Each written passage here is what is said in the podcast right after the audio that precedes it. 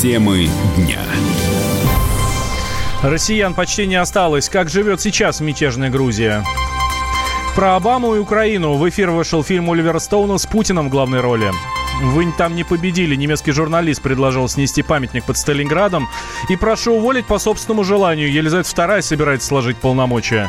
Об этом и не только далее.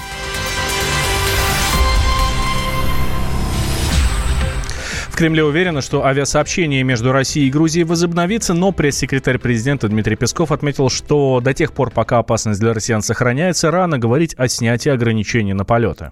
Разумеется, нельзя исключать возобновление полетов. И, конечно же, мы надеемся, что рано или поздно это произойдет, но сейчас пока, безусловно, с учетом такой сильной поляризации, причем с экстремистскими оттенками поляризации грузинского общества и антироссийскими и русофобскими проявлениями, существует объективная опасность нахождения в Грузии большого количества российских туристов. И вот эти ограничения на полеты, запрет полетов, это абсолютно вынужденная мера. Соответственно, ситуация будет постоянно мониториться. И как только появятся признаки того, что ситуация в Грузии нормализовалась, и малейшая угроза для российских туристов, проистекающая из таких русофобских проявлений, исчезла, вот тогда будет время уже анализа и принятия каких-то других решений. Пока об этом говорить преждевременно. Ну, а вот частный инвестор из Москвы Александр Лапшин рассказал, что сейчас жилье в Грузии резко упало в цене, и те, кто купил его раньше, продают сейчас буквально за бесценок.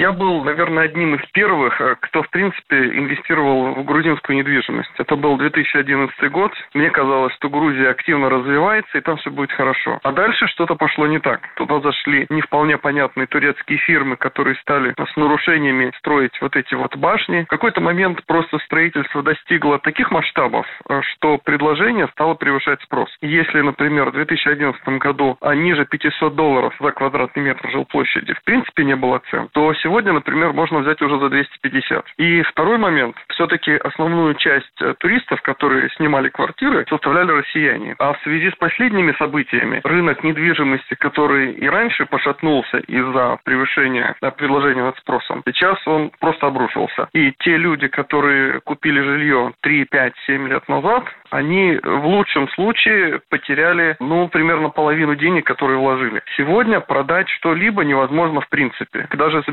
бесценок. Я знаю людей в Батуми, которым, например, нужны деньги, они хотят продать жилье, и им предлагают, ну, максимум 20 тысяч долларов за огромную элитную квартиру, которую они покупали, например, за 80 тысяч долларов. Некоторые люди идут даже на то, что они свою квартиру закладывают э, в различные микрофинансовые организации под получение кредита. Им за это выдают какую-то, ну, очень незначительную сумму, эту сумму они просто забирают и уезжают, то есть они не собираются эту сумму возвращать. Мой совет, ну, наверное, переждать это время, и через год, два, три, может быть, что-то изменится, ну, если изменится позиция руководства Грузии.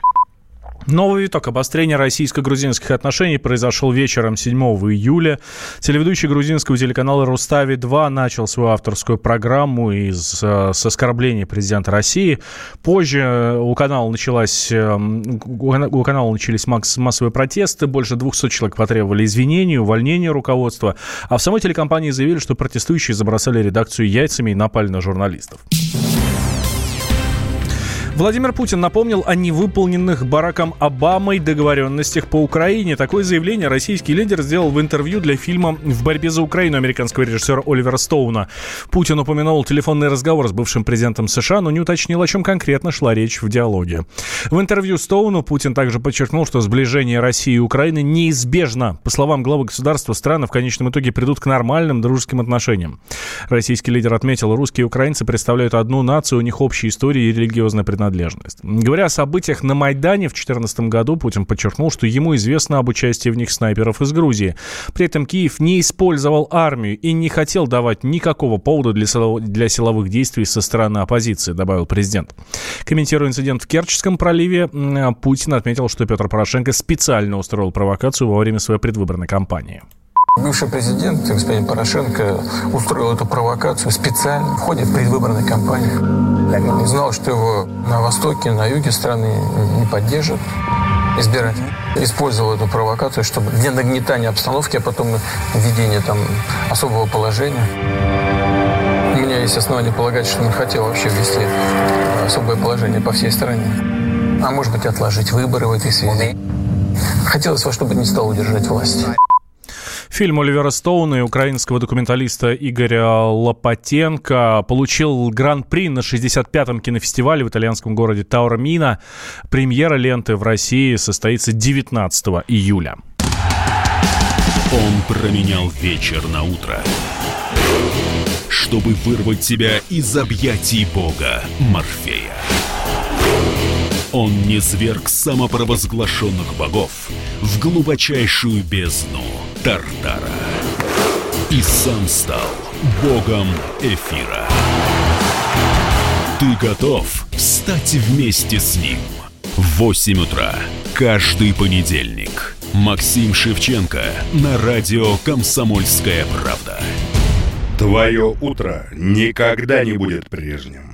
Программа «Доживем до понедельника» в 8 часов по Москве.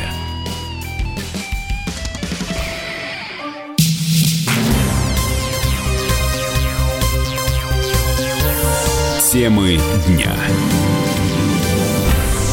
Вы слушаете радио «Комсомольская правда». Меня зовут Валентин Алфимов. В Германии призвали снести памятник Победы на Прохоровском поле. Немецкий журналист газеты «Вельт» написал колонку, в которой пытался доказать, что никакого крупного боя у Прохоровки не было, а Красная Армия не одержала в битве победу.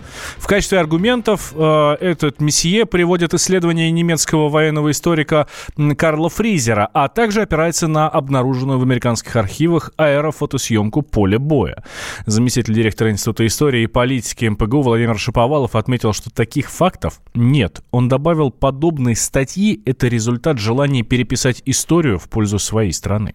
Да, действительно, уже достаточно давно в западной общественной мысли, исторической науке, и в том числе в немецкой, развивается данная ревизионистская теория относительно того, что реваншистская, я бы даже назвал, относительно того, что, э, собственно, Прохоровская битва под Прохоровкой – это поражение советской армии. Естественно, это э, одна из частей широкомасштабной кампании, направленной на ревизию результатов Великой Отечественной войны, на э, то, чтобы поставить под сомнение подвиг советского народа и э, те результаты, которые были достигнуты в результате данной войны. Что касается конкретно сражения под Прохоровкой, все факты об этом сражении давно известны. Никаких новых э, документов, фактов не Э, представлено. Читатели сами немецкого издания раскритиковали предложение журналистов. В комментариях к материалу подчеркнули, что хоть и официальные данные о потерях не точны, но это не отменяет подвиг советских солдат.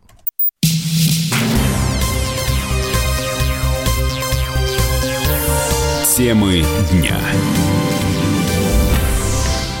Вы слушаете радио «Комсомольская правда» в студии Валентин Алфимов. Елизавета II может передать правление своему сыну Чарльзу. Если королева примет акт о регенстве 1937 а, года, она продолжит считаться королевой. Но большинство обязанностей перейдут принцу. Королевский эксперт э, Дил э, Фил Дампер в интервью порталу Яху заявил, что Чарльз уже частично выполняет роль монарха на государственных мероприятиях. Эксперт также отметил, что сотрудники королевской канцелярии начали подготовку к отставке Елизаветы. Акт о регенстве – это серия законов, регулирующая процесс передачи власти от монарха, который не может исполнять свой долг из-за разных обстоятельств. Последний раз подобное случалось в начале 19 века, когда Георг IV стал регентом заболевшего короля Георга III. А в этом статусе наследник правил страной в течение 9 лет до дня смерти отца.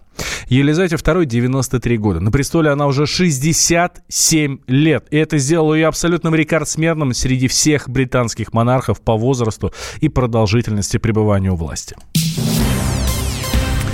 Треть российских школьников отдохнут летом в деревне либо на даче, а каждый четвертый проведет каникулы дома. Это результаты исследования портала Superjob. А 14-летний краснодарец будет строить города в компьютерной игре.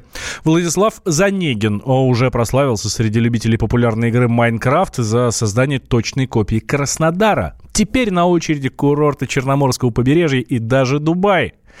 Евгений Хилько продолжит. 14-летний Владислав Занегин из Краснодара доказал, к любому делу можно подойти с фантазией. Парень создал копию своего города в популярнейшей компьютерной игре Майнкрафт. В нее играют более 90 миллионов человек в месяц. В основном это дети. Их привлекает мультяшная графика и простота.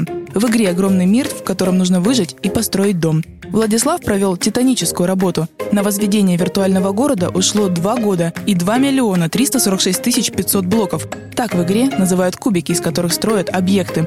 Их он устанавливал вручную. В этом, по словам юного архитектора, и была главная сложность. Майнкрафт это такая игра, то что там блок это как бы один метр из реальной жизни, то есть метр на метр на метр. И, например, какие-нибудь там объекты, которые совсем маленькие, не очень удобно делать это. Еще плюс к этому, каждый блок нужно выставлять кликом на мышь. И из-за этого тоже трудность, так как очень много блоков нужно было выставлять. Теперь знаменитой на весь мир игре можно виртуально прогуляться по улицам Краснодара, увидеть новые достопримечательности и старые районы. Так, например, в городе есть есть стадион Краснодар и парк рядом с ним. Все улицы семиклассник строил без использования карты. Родной город он знает как свои пять пальцев. В основном районы, которые есть на карте, сделаны по моей памяти, так как я в них бывал, но частично использовались карты Google для точного расположения улиц и домов. В день тратил по два-два с половиной часа. Не каждый день сидел, может, четыре раза в неделю после школы, либо на выходных. Родные к хобби сына отнеслись положительно. Правда, до последнего не знали, какую кропотливую работу проделал Владислав. Кстати, останавливаться на достигнутом школьник не собирается. По просьбам тысячи пользователей он хочет возвести Сочи, Адлер, Лабинск, Ростов, Саратов, Казань и Москву. Краснодарский психолог Маргарита Репина считает, что увлечение компьютерными играми не всегда вредит ребенку. Некоторые из них даже полезны. Есть несколько вариантов компьютерных игр, и прежде чем запрещать ребенку, да, необходимо посмотреть, во что он играет. Если он играет, там, пассианцы раскладывает, это игра в удачу. Значит, это, это все бессознательные механизмы. Играет, да, в стратегии, то он выстраивает свое будущее. То есть это вот мыслительная функция развивается, это нормально. Но если очень много там убивает, да, то это накопилось много агрессии у ребенка, которая тоже требует выхода. Так что все не просто так. Свою жизнь Владислав собирается связать с любимым делом. Он хочет проектировать здание. А сейчас труды парня уже оценили и позвали в архитектурную школу. Евгений Хилько, «Комсомольская правда», Краснодар.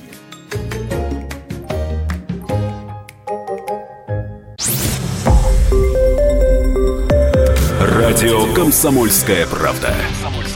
Более сотни городов вещания и многомиллионная аудитория.